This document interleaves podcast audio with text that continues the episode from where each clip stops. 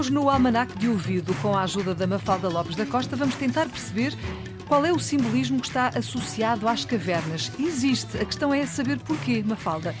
Existe, e esse significado simbólico da caverna relaciona-se com a esfera da morte, com o espaço escuro, mas também com a esfera do nascimento, ou seja, o útero materno.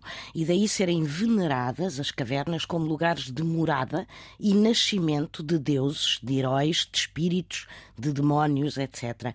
As cavernas são geralmente vistas como passagens para o reino dos mortos. E os sumérios situavam o rei dos mortos numa caverna, numa montanha cósmica. Os egípcios acreditavam que a água do Nilo nascia e jorrava de uma caverna.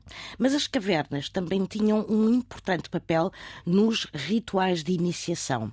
E a parábola da caverna de Platão é uma representação simbólica do conhecimento humano no mundo de imagens e aparências. E a tarefa do homem é tentar sair dessa caverna e olhar para o mundo das ideias, isto segundo Platão. Já na iconografia da Igreja Ortodoxa, o nascimento de Cristo é representado quase sempre numa caverna que, obviamente, na Palestina servia habitualmente também de estábulo.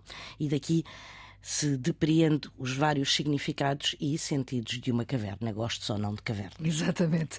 Aquela escuridão que dá para, para todos os sentidos, ou para o bem ou para o mal, não é? Ou para Exatamente. o nascimento ou para a morte. Muito bem. Se não fosse a Mafalda Lopes da Costa, se calhar nem pensávamos nisto, mas com a sua ajuda aqui, a esta hora no Almanac de Ouvido, ficámos a olhar para o simbolismo associado às cavernas. Pode voltar a ouvir esta conversa quando quiser na RTP Play.